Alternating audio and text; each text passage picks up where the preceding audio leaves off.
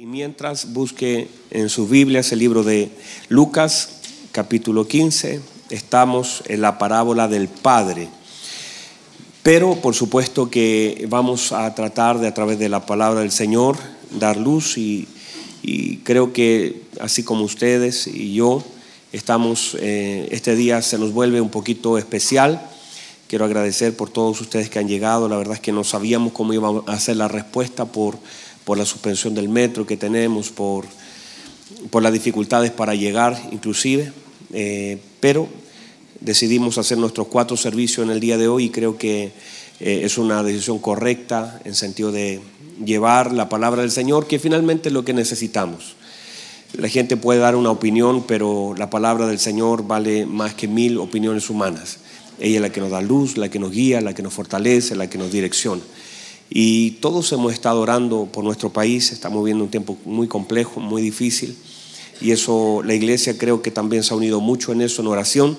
Y otra cosa que ha sucedido, no sé si lo pudo vivir durante estos días que hemos estado quizás en el toque de queda, hemos como familia orado mucho y quizás eso en muchos casos no había pasado tanto y a veces vamos perdiendo.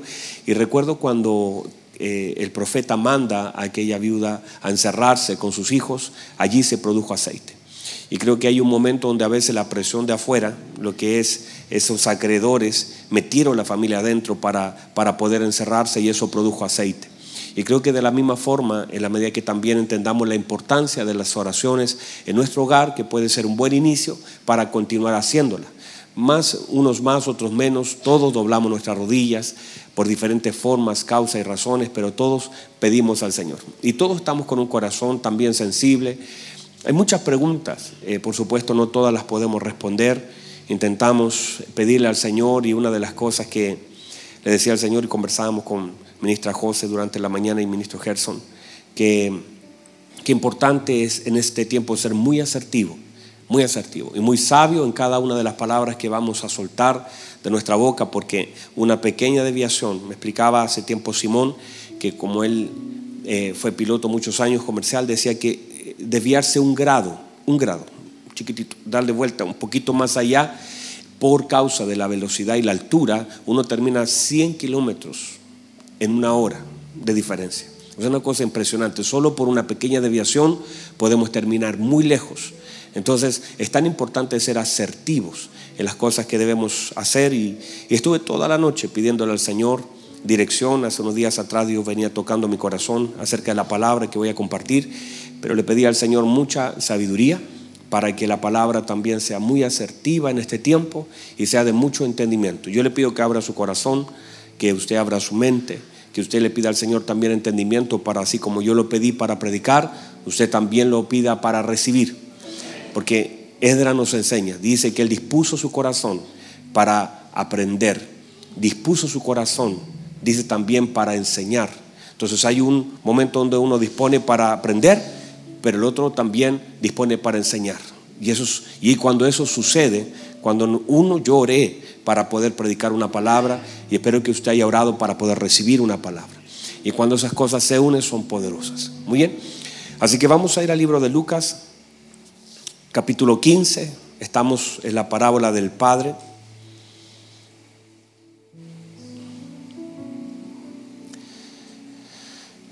Mire lo que dice el versículo 25.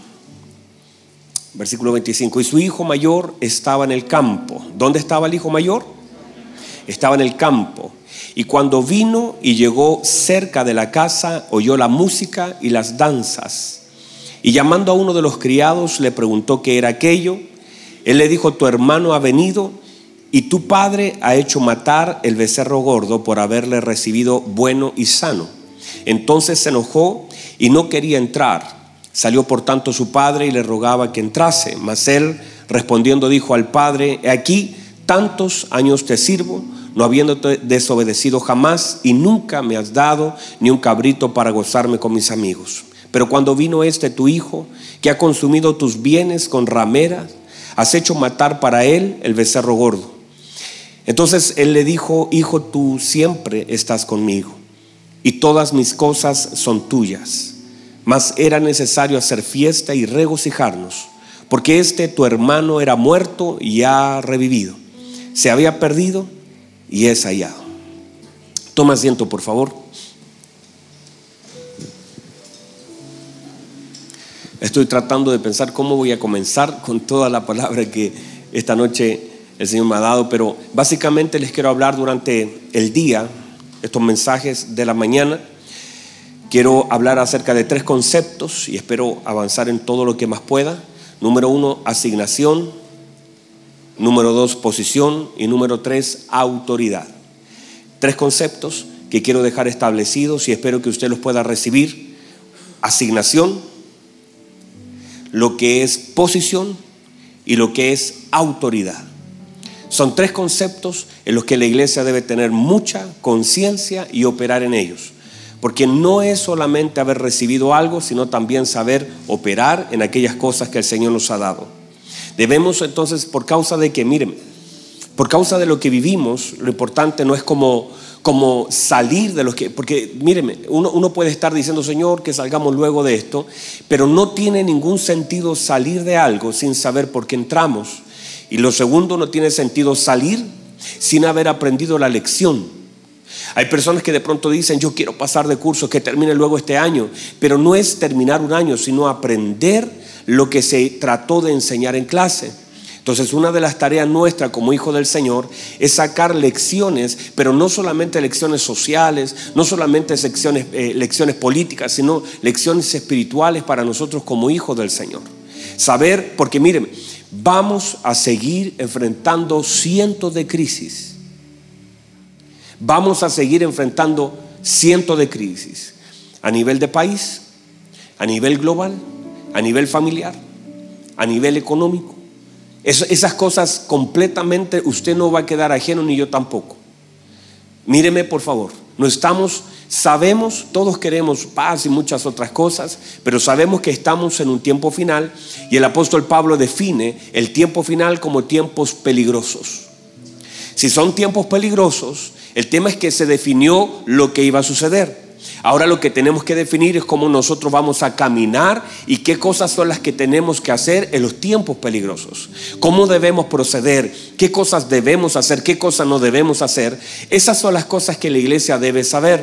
Porque mire, viene un tiempo y, valoro tanto y valoro tanto este tiempo de poder congregarnos en un lugar, eh, poder estar todos juntos aquí, pero llegar al día en que no nos vamos a congregar en iglesias. Llegará el día en que solamente podremos estar en nuestras casas. Llegará el día en que no vamos a tener estos espacios tan hermosos de congregarnos, donde ya no vamos a poder tocar todos nuestros instrumentos, porque viene un tiempo también de persecución. Viene un tiempo, hermanos, que no es nada fácil. Vendrá un tiempo donde la Biblia dice que el hermano entregará a su hermano, el padre entregará a su hijo.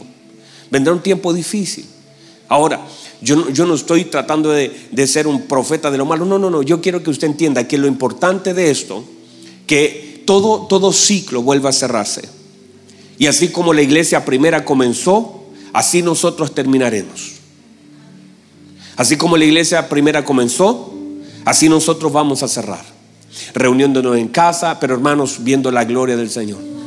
Ah, yo leí anoche, hermanos, me empecé a leer el libro de los hechos, eh, empecé a conectar y yo veía cosas tan hermosas. El apóstol Pedro hablándole a la gente en una casa, en la casa de Cornelio, hablando el apóstol Pedro, contándoles acerca del Señor. Y él tenía todo su argumento aquí en la cabeza y empezó a hablarles del Señor. Y dice que mientras él hablaba, el Espíritu Santo cayó sobre la gente. O sea, el Espíritu Santo estaba deseoso de llenar la vida y mientras él hablaba, él irrumpió en el asunto.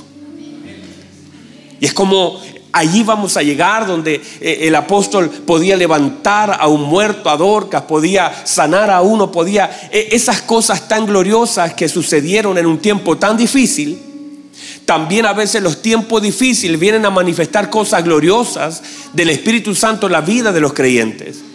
Y vamos a llegar a un momento donde la iglesia sí va a tener que sufrir. No, no podemos pensar que no, para allá vamos. Será este año, será el próximo, será en 10 años más, pero lo más importante es que nosotros debemos estar firmes.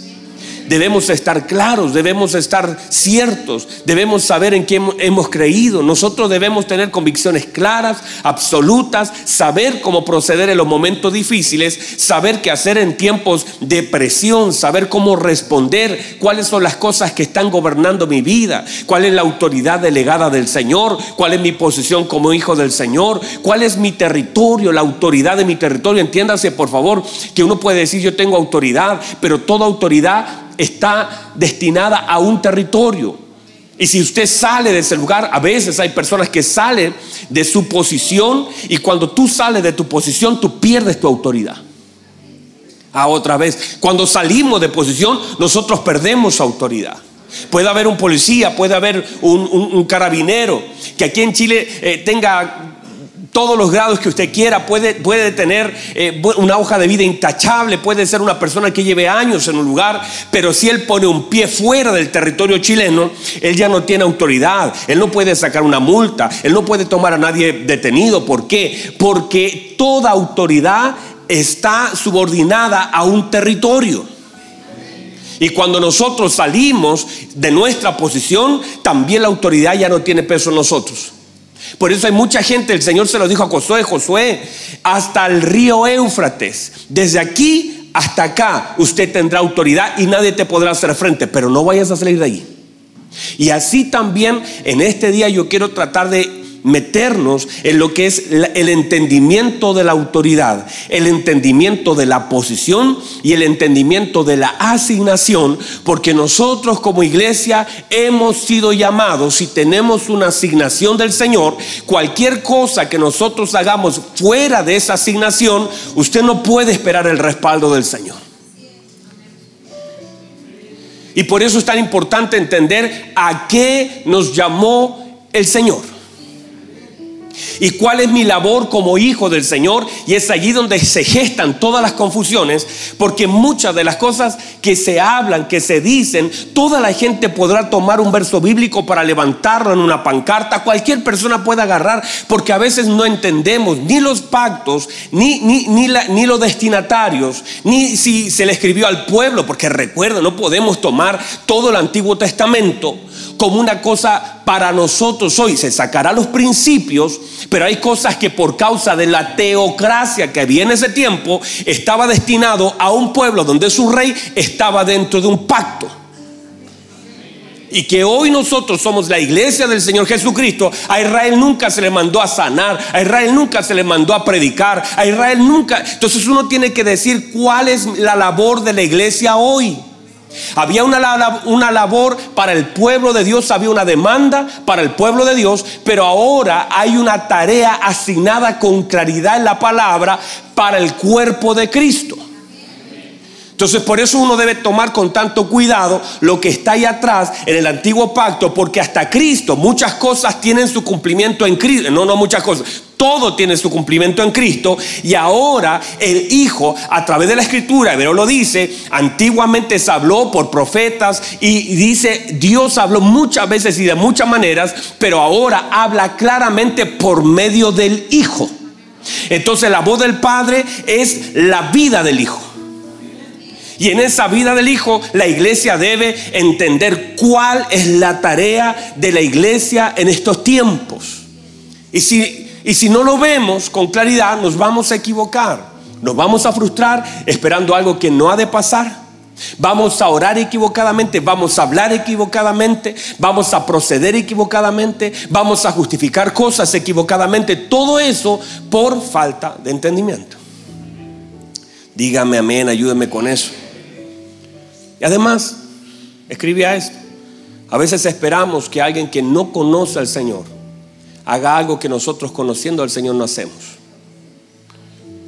A veces nosotros esperamos que el Estado, que otros organismos, quien quiera que sea, yo no estoy, pero digo, a veces, porque lo hablé el otro día con una persona, me dijo, es que ellos deberían, yo digo, y tú lo has hecho.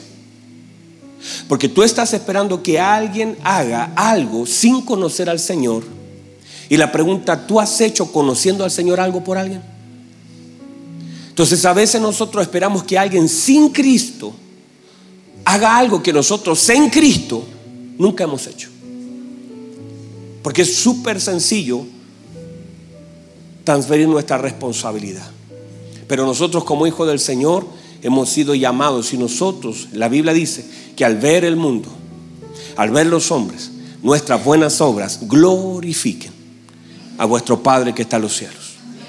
Entonces, en este tiempo, por lo que estamos viviendo, es muy importante que nosotros como iglesia del Señor, yo no puedo hablar por los demás. Yo no puedo pedirle a gente que, a la que no tengo acceso. No, nunca han escuchado un mensaje. Nunca he podido estar con ellos ni abrazarlos. Que hagan algo. Porque a veces dicen la iglesia y yo digo no, no tengo acceso a ello. El apóstol Pablo decía una frase ahí en el libro de Gálatas 4, 4.11. Si no me equivoco, él dice, me temo haber trabajado en vano con ustedes. Mire lo que dice el apóstol. Mire, mire cómo está terminando y cerrando casi su carta. Dice, me temo. Y el apóstol Pablo, vaya que no era de temerle a nada, pero él dice, me temo haber trabajado en vano con vosotros. Y luego termina en el verso 17, 18, por ahí dice, y vuelvo otra vez a sentir dolores de parto, hasta que Cristo sea formado en vosotros. Míreme por favor.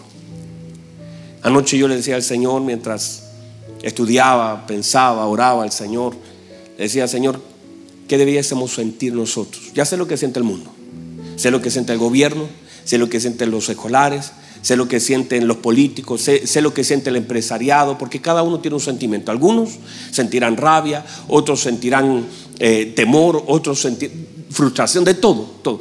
Yo le hacía la pregunta, ¿qué debe sentir la iglesia? Y coincidíamos con ministra José en la mañana y lo anoté, la iglesia debería sentir dolor. La iglesia debería sentir dolor. La iglesia debería sentir mucho dolor. Dolor por lo que está sucediendo. Dolor por lo que algunos hermanos a veces hacen. Dolor por lo que está pasando, por la gente que está sufriendo. Dolor por todo lo que se está gestando en nuestra nación.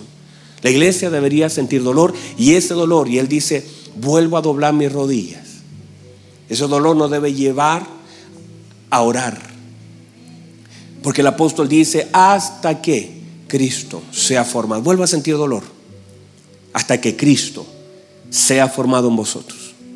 Esos dolores deberíamos sentirlos nosotros también.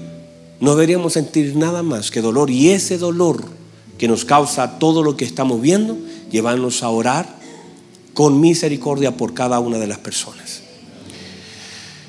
Oseas 4:6, usted lo conoce, la Biblia establece algo muy claro.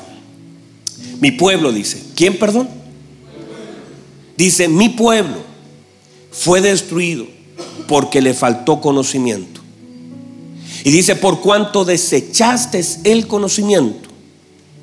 Note por favor que entonces hemos entendido que es el pueblo de Dios el que debe valorar, amar el conocimiento y buscarlo y tomarlo, no desecharlo. No dice aquí en Oseas que fue por las armas del enemigo, no dice aquí no seas que fue por falta de ayuda. Aquí dice que fue porque le faltó. Pero no porque no había disponible, sino porque ellos lo desecharon. Porque estando a disposición, no lo tomaron. Y es allí donde nosotros debemos entender que cualquier área de nuestra vida donde falte conocimiento, esa área tendrá la tendencia a ser destruida. Si usted no tiene conocimiento, el entendimiento por medio de las escrituras en un área de su vida, esa, esa área de su vida se vuelve vulnerable. Cualquier área donde falte conocimiento de la palabra será un área atada a mentiras. Cualquier área donde a nosotros nos falte conocimiento de la palabra de Dios, esa área estará tembleque, estará débil, estará vulnerable. Entonces, pero todas las áreas donde la palabra del Señor aparezca, primero va a desatar una verdad que hará libre. Y será la fortaleza para poder resistir. Entonces, entendamos. Y, eso es a nivel, a nivel natural es lo mismo.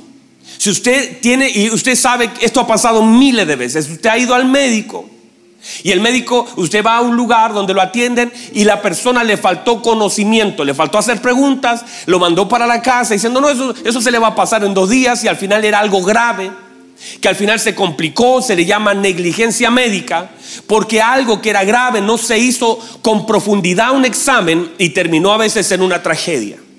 Esa falta de conocimiento pudo destruir una vida.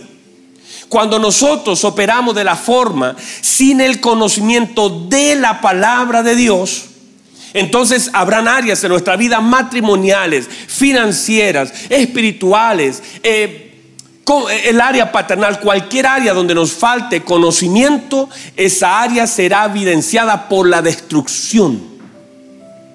Usted va a ver matrimonios que se destruyen. ¿Por qué? ¿Le faltó casa? No. ¿Le faltó economía? No faltó conocimiento. Le faltó conocimiento de la palabra, un conocimiento revelado. Ahora, entiéndase por favor, uno de los peores enemigos de la iglesia seguirá siendo siempre eso, la falta de conocimiento. De hecho, nuestro Señor en Jerusalén hizo un lamento. El lamento del Señor fue Jerusalén. Jerusalén, tú que matas y, a los que te son enviados. ¿Cuántas veces quise juntarlos? Como la gallina junta sus polluelos debajo de sus alas y no quisiste. Y mire lo que dice, si conocieras el tiempo, si hubieras conocido, conocido, mire, si hubieras conocido el tiempo de tu visitación, estaban todos los elementos, estaba el Señor, estaban los milagros, estaba el tiempo, estaban los escritos. Ay hermano, antes que el Señor naciera, ya la gente sabía, le dio la dirección, dónde iban a nacer. Preguntaron a aquellos reyes, dónde ha de nacer. Los hombres dijeron, van a nacer en Belén. La gente sabía una cosa impresionante. Estaban todos los elementos dados, estaba la manifestación de Cristo sobre la tierra, pero ellos no, no hicieron las ecuaciones correctas y mataron a la vida. Mataron a Cristo por la falta de conocimiento en aquellas cosas que eran trascendentes para su vida. El Señor dice, ustedes no conocieron el tiempo. El tiempo ya estaba establecido. Pero ellos no lo conocieron y al no conocer el tiempo destruyeron. Entonces, la falta de conocimiento siempre será una puerta al fracaso y la ruina del hombre. ¿Y dónde? No tenga conocimiento, estaré en un riego permanente. Destruiré aquellas cosas que debo cuidar. Yo recuerdo una vez a un hermano, no voy a decir quién, pero seguramente lo va a saber que lo dije. Un día le presté el vehículo y, mi vehículo es diésel. Y usted ya sabe el final de la historia, ¿verdad? Sin que se la diga, usted ya sabe. Y él por falta de conocimiento, no, no le faltó dinero, no le faltó una gasolinera, pero por falta de conocimiento echó una benzina. ¿Qué produjo eso? Varias cosas. Entre una de ellas. Pero es eh, echarle gasolina a un vehículo diésel, usted sabe lo que significa. Yo estaba predicando en, en Colombia y me dice, este auto parece que está malo, como que no avanza. Y yo empecé a hacer mis ecuaciones y dije, algo pasó aquí. Entonces, entiéndase por favor, el hecho es que la falta de conocimiento siempre será una puerta a la destrucción. Cuando nosotros hacemos las mezclas incorrectas, cuando nosotros no sabemos a quién nos llamó el Señor, podemos terminar destruyendo el valioso tiempo y oportunidad que el Señor nos ha dado. Entonces, debemos enfocarnos en qué? En los asuntos eternos, en que debemos enfocarnos como iglesia, mucho más en las cosas eternas que en las temporales. Dígame amén a eso. Ayer alguien me preguntó, yo ayer contesté una pregunta en la página y yo le dije eso. Mi tarea es lo eterno. Con mi esposa nosotros eh, durante 10 años vivimos en Lampa porque ahí está nuestra casa, pero por la distancia de la iglesia entonces decidimos cambiarnos y arrendamos un departamento aquí cerca en San Miguel. Y pero a los dos o tres meses el dueño dijo que lo, quería vender. Eso igual nos trajo un problema porque ya nos habíamos cambiado recencito. Entonces, ¿qué hicimos? Nosotros sabiendo que no tenemos mucho tiempo de estar ahí, no invertimos ni hicimos ningún arreglo mayor. Porque no tiene sentido gastar en un lugar temporal. No tiene ningún sentido esforzarme tanto por cosas temporales. Y a veces nosotros nos desenfocamos y nos esforzamos tanto y gastamos todo el valioso tiempo que Dios nos ha dado en aquellas cosas que son temporales, en el lugar que es de paso. Esto es de paso. Hermano, esto de paso, la, Biblia dice que este cuerpo corruptible un día se va a vestir de incorrupción. Y eso, y el Señor nos enfocó, dijo, no vayan a hacer tesoros aquí, donde, donde todo se corrompe. Hagan tesoros allá en los cielos. Entonces nosotros nuestra mirada tiene que estar en lo eterno y todo el sistema te hará que tú trates de mirar lo temporal. Por supuesto, todos queremos tener un, buen lo temporal, pero todo nuestro esfuerzo no puede estar enfocado en esto temporal, porque la vida es temporal. Pero todo lo espiritual es eterno. Y allí debemos enfocarnos, debemos esforzarnos, debemos luchar, debemos trabajar por lo eterno. No tiene ningún sentido. Mira, hay un hombre en la escritura que el Señor lo menciona, un hombre rico, que él dice, ay, me quedó chico este granero, me voy a esforzar y se esforzó y construyó graneros grandes. Y luego de todo un trabajo y un esfuerzo que él hizo, mire lo que dice el hombre, gózate alma mía, porque muchos bienes has conseguido, eh, ya tengo para muchos años. Y mire lo que dice el Señor, necio, esta noche vienen por tu alma y lo que tienes, ¿de quién será? Esforzarse tanto para algo tan pasajero. Por eso nuestro foco debe ser, por eso nuestro esfuerzo debe estar en lo eterno. Porque allí todos sus esfuerzos tendrán una recompensa. La Biblia dice que el Señor vendrá y cuando Él venga, en su mano traerá galardones para recompensar a cada uno según sea su obra. Entonces todo nuestro esfuerzo, nuestro foco debe estar orientado hacia lo eterno. Preparamos a una generación para lo eterno.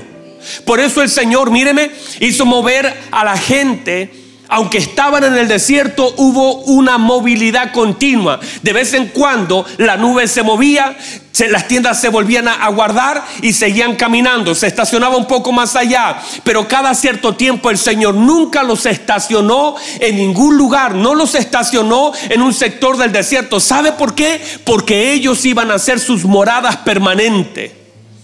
Y ellos estaban, lo que quería el Señor es que ellos no se acostumbraran al desierto, que ellos no hicieran permanente su estadía en el desierto, porque el Señor había preparado una tierra prometida para ellos. Y, allí sí, y allí dijo el Señor, allí edifiquen viñas, ahí planten, ahí construyan, ahí comerán el pan sin escasez. Pero enfóquense allá y los tengo que mover cada cierto tiempo para que no se estanquen en el lugar que es provisorio. Y cuando nosotros miramos eso así, la vida, entendemos que esta vida es provisoria.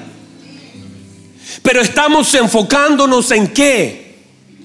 En lo eterno, en aquellas moradas que el Señor ya tiene preparadas para nosotros. Vamos, alguien dígame amén. Entonces, todo nuestro corazón, nuestra mirada está allá. ¿Y cuál es nuestra tarea entonces? Enfocarnos en eso, hablarles al Señor de eso, eh, eh, empujar a la gente a que conozca al Señor, porque esa es nuestra tarea.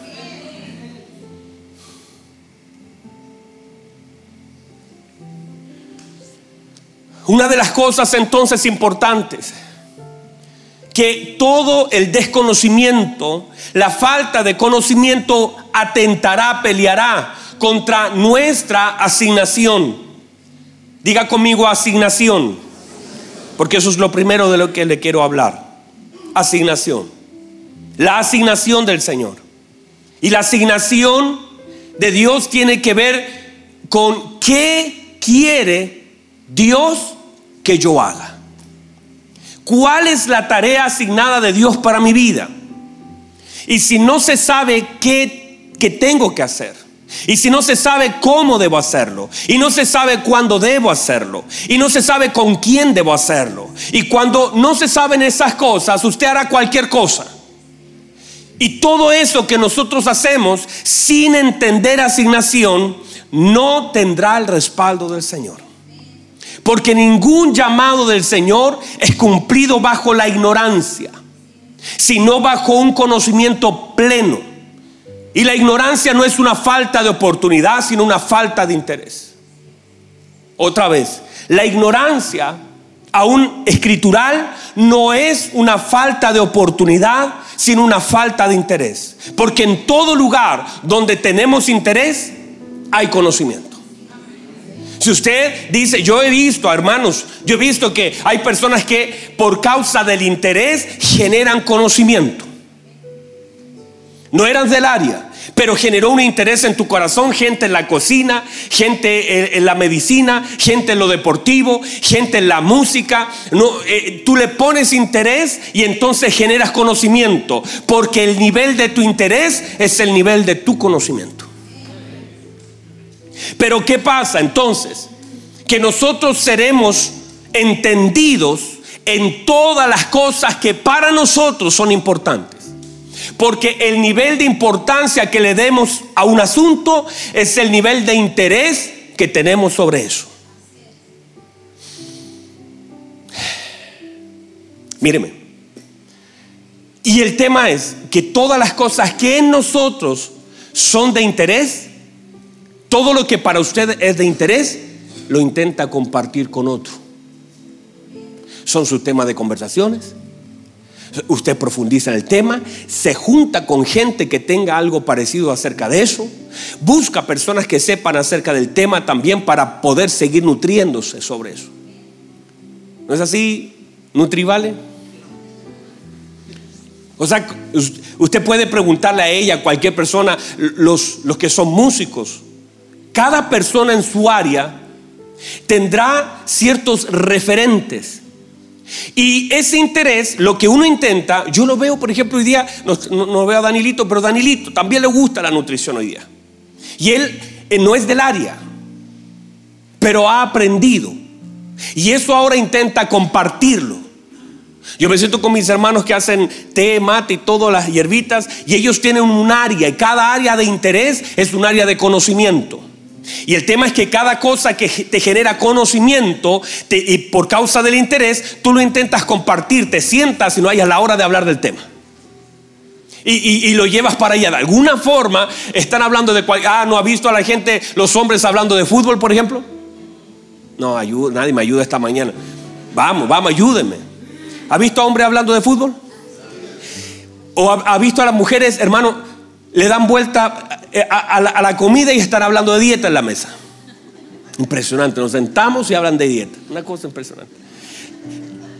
Dígame amén, por favor, ayúdenme con eso. Entonces, entiéndase esto. Toda, toda área de interés será un área de conocimiento. Entonces, el nivel de mi interés será el espacio y tiempo que le daré a la búsqueda de ese conocimiento. Yo lo veo, por ejemplo, el ministro Gerson. Ministro Gerson en algún momento se le encendió la pasión, el interés por la escatología, por la venida del Señor. El, Espíritu Santo puso el querer y puso el hacer. Es el querer, el deseo y el hacer las condiciones. Cuando la Biblia dice Él pone el querer, es el deseo de. Y cuando dice y genera también eh, el hacer, quiere decir que Él genera condiciones para poder suplir ese deseo. Entonces, y él empezó a conectar. Hoy es el profesor de escatología y cuando yo lo escuché en sus primeras veces, nada que ver con lo que está hoy día. Ha crecido. Y usted le puede hablar de algunos autores y él los conoce. Y usted le puede decir, ah, yo conozco esta corriente. Entiéndase, ¿por qué? Porque eso le generó interés. Y el, el interés generó profundidad en ese conocimiento. Y eso que, y cuando nosotros nos sentábamos, él de vez en cuando me soltaba algunas cosas de la venida del Señor. ¿Por qué? Porque ahí está su interés y ahí está su conocimiento. Ahora, entienda esto. ¿Sabe por qué mucha gente hoy día no escucha de, de Cristo?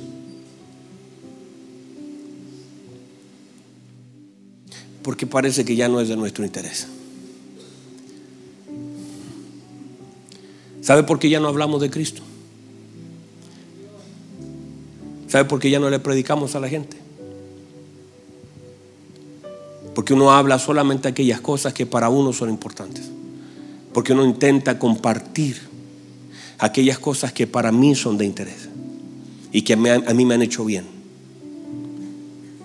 Toda persona que genera un interés y un conocimiento de un área lo que intenta es compartirla, porque a través de eso puede alcanzar a otros. Y ahora usted se va a dar cuenta por qué el mundo no está escuchando de Cristo. Porque para nosotros, eso es. Esa es la verdad. Creo que debemos volvernos otra vez, enfocarnos. Porque puede ser que sin darnos cuenta eh, no, le ha pasado a aquellas personas que por primera vez conocen al Señor. ¿Sabe la gente que recién entrega su vida al Señor y conoce al Señor? Se habla de ese primer amor. Aunque eh, el término no está, no está bien, pero sí la idea del concepto. Ese primer amor que le predicas a todo. La gente que alcanza a otras es la que se convierte recién. Hermano, predica, predica, empuja, ora cree, comparte, invita a otros, se vuelve hasta cargante para hacerlo. Y la gente dice, ay, no, mejor ahí viene, mira, y, se corre, porque ya hay una cosa. Pero los que llevan más tiempo se vuelven pasivos. Y llevamos años a veces sin alcanzar a uno para Cristo. Uno. Uno. No lo llevamos a los pies de Cristo. Por eso esa señora que encontró al Señor, la samaritana, dice que corrió a la aldea.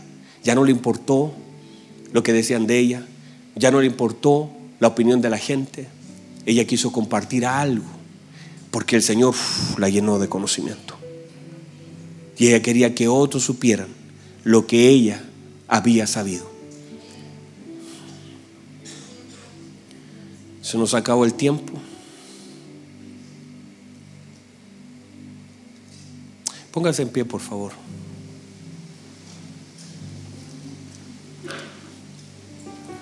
Déjeme, necesito toda su atención en, esto para cerrar. Quiero, quiero ir hablando de lo que es asignación, lo que es autoridad y posición durante esta reunión de la mañana, pero no alcancé ahora mucho a avanzar. Pero quiero, quiero que pongan atención a este concepto, porque si no, no, lo, no, lo, no lo oye bien, puede ser que al yo explicarlo no pueda entenderse bien y usted pueda malinterpretarlo por causa de que quizá yo no lo supe o no lo puedo explicar bien.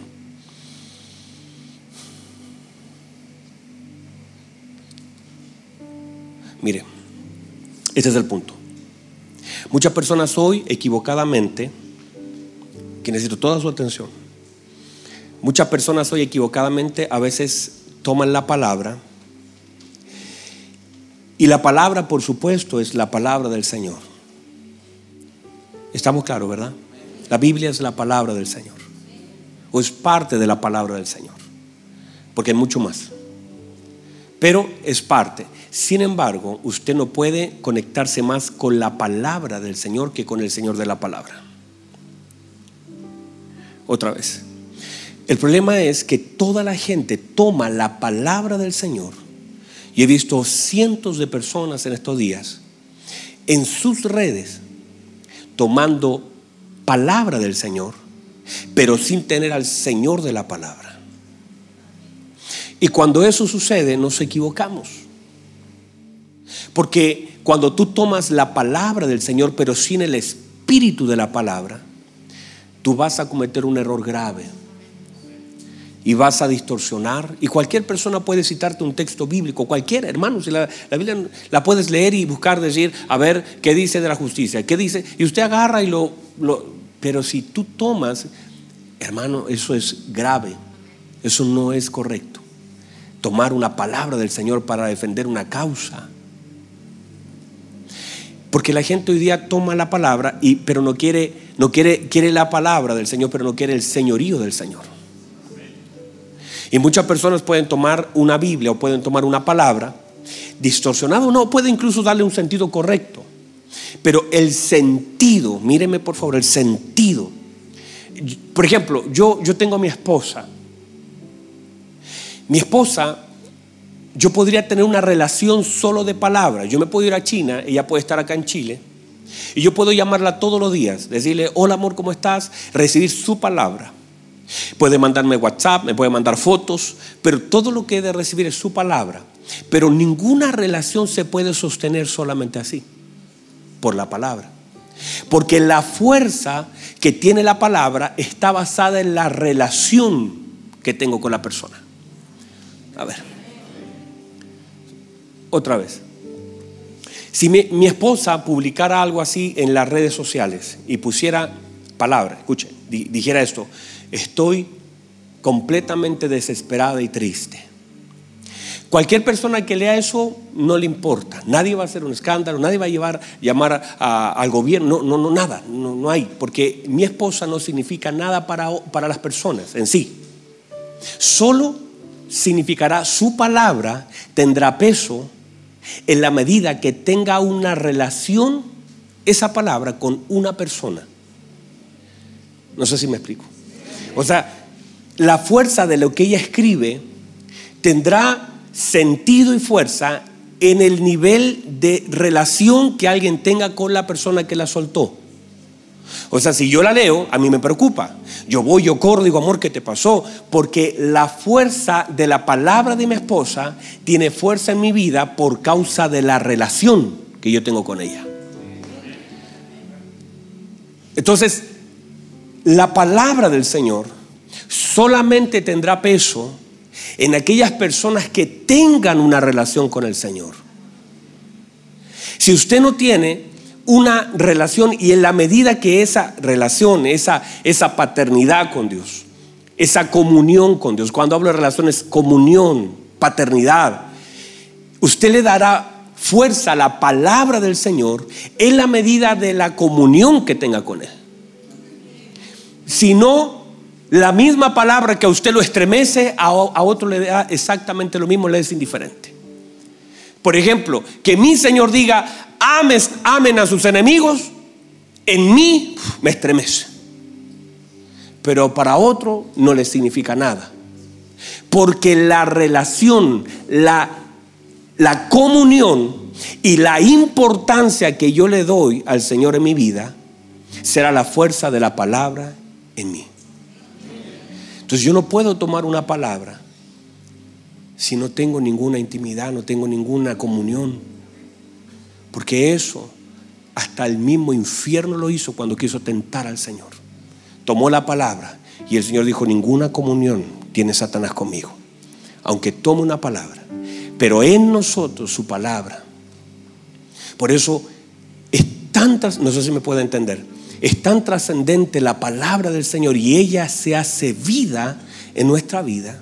Por eso la Biblia dice que ella conoce la palabra y examina la intención del corazón.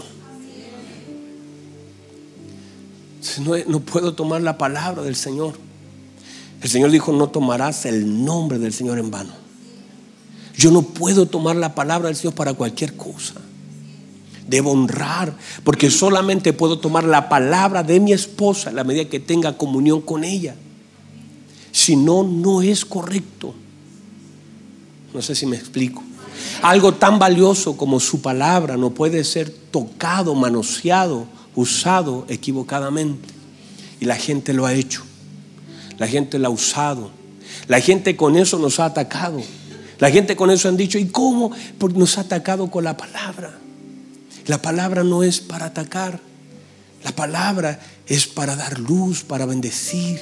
La palabra es para dar vida. La palabra tiene su efecto en la medida de la comunión. Si no, no la podemos usar. Porque no es para humillar a alguien. No es para avergonzar a alguien. La palabra de Dios no puede ser usada para golpear a la gente. La palabra debe ser usada para edificar el cuerpo de Cristo. Y debe ser usada con sabiduría y temor del Señor, porque es la palabra de mi Señor. Cierre sus ojos, por favor. Padre, en el nombre poderoso de Jesús.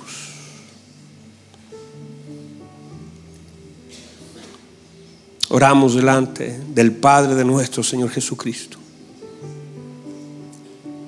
Oramos delante de ti, Señor. Para que todo lo que hemos hablado, Señor, tenga cabida en nuestro corazón. Lámpara es a mis pies su palabra y lumbrera en nuestro camino. Algo tan hermoso con su palabra, Señor, que tiene un sentido total y pleno en nosotros, en sus hijos, en los que le amamos Padre, gracias por su palabra.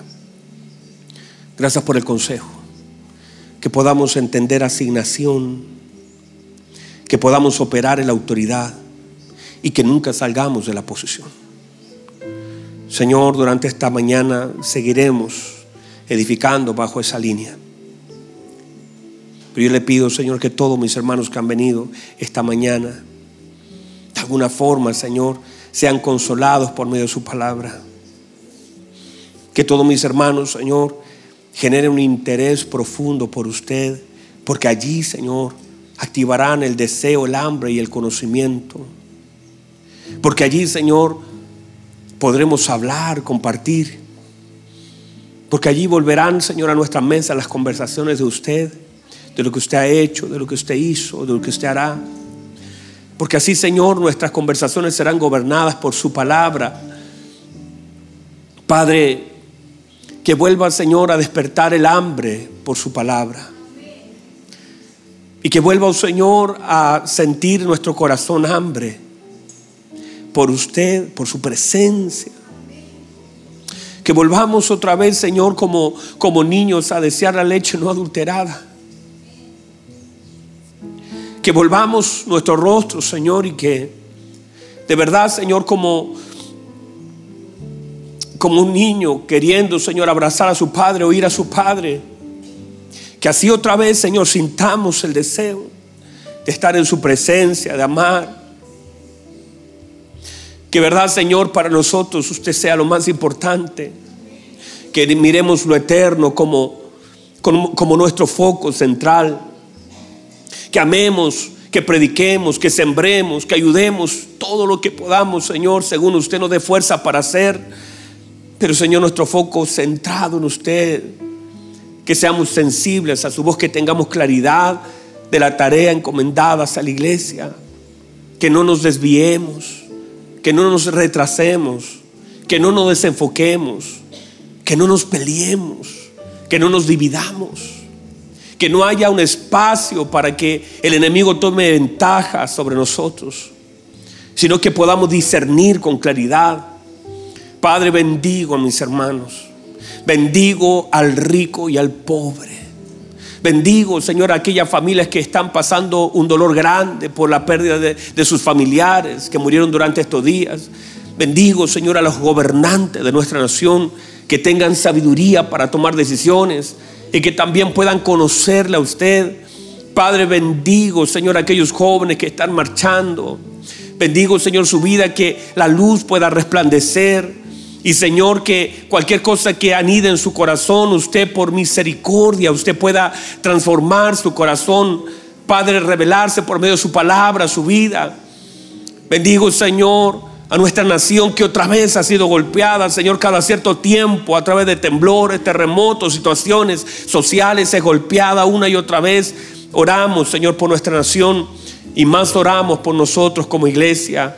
Que tengamos entendimiento, que tengamos sabiduría, que operemos en gracia, en misericordia, que amemos a la gente, que no nos desviemos de nuestra tarea asignada, Señor, y que podamos servirle con un corazón íntegro yo sé, Señor, Padre, que usted se duele de la maldad y se duele de la injusticia. Y Padre, que tengamos un corazón tan alineado a lo suyo, pero que ocupemos sabiamente todos los recursos que usted nos ha dado.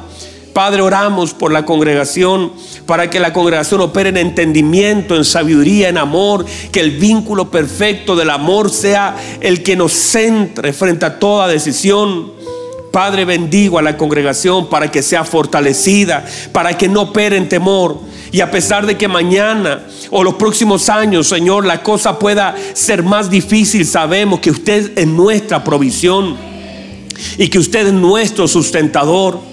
Y David lo dijo, yo fui joven y he envejecido, yo fui joven y he envejecido, pasé por todas las etapas de mi vida, de niño hasta anciano, y no he visto justo desamparado, he visto a las personas, pero aquel que ha sido justo no, no lo he visto desamparado y tampoco he visto a su simiente mendigando pan.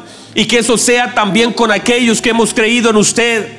Padre, que nunca, Señor, estemos al nivel de mendigar, sino que siempre, Señor, usted sea nuestra provisión, usted de nuestra justicia, usted de nuestra paz, usted de nuestra seguridad. Usted estará, Señor, en todas las etapas de nuestra vida. Usted estará presente en las enfermedades y también estará en la vejez. Usted de nuestro sustento. Usted es la roca firme. Padre, usted es nuestra esperanza. Usted es nuestra gloria. Usted es nuestro Señor. Usted es nuestro Padre. Y confiamos y descansamos en usted, Señor.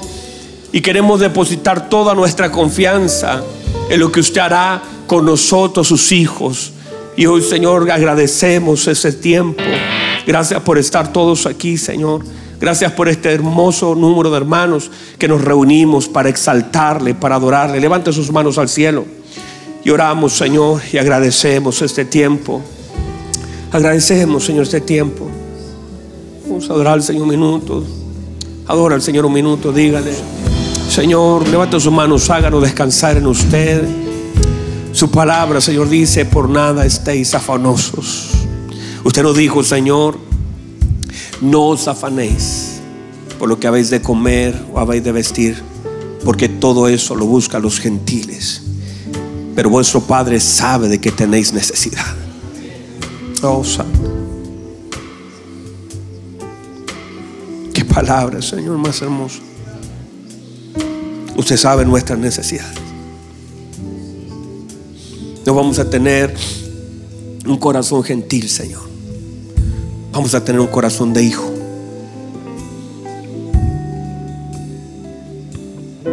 Se dijo, mire las aves. No siembran ni ciegan. Y vuestro Padre las alimenta. Mire los lirios del campo como crecen y aún Salomón con toda su gloria se pudo vestir como uno de ellos.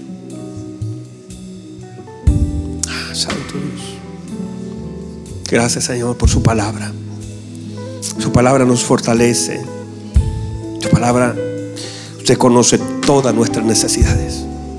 Y como hijo descansamos en usted, Señor, porque usted es nuestro Padre. En el nombre poderoso de Jesús. Amén. ¿Qué tal si todos juntos le damos un aplauso a nuestro Padre?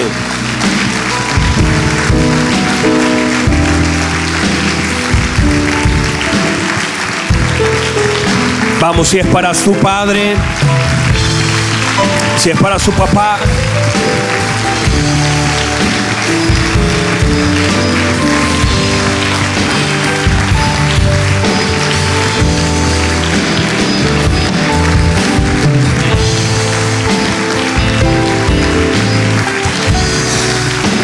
Aleluya. ¿Puede recibir la palabra del Señor?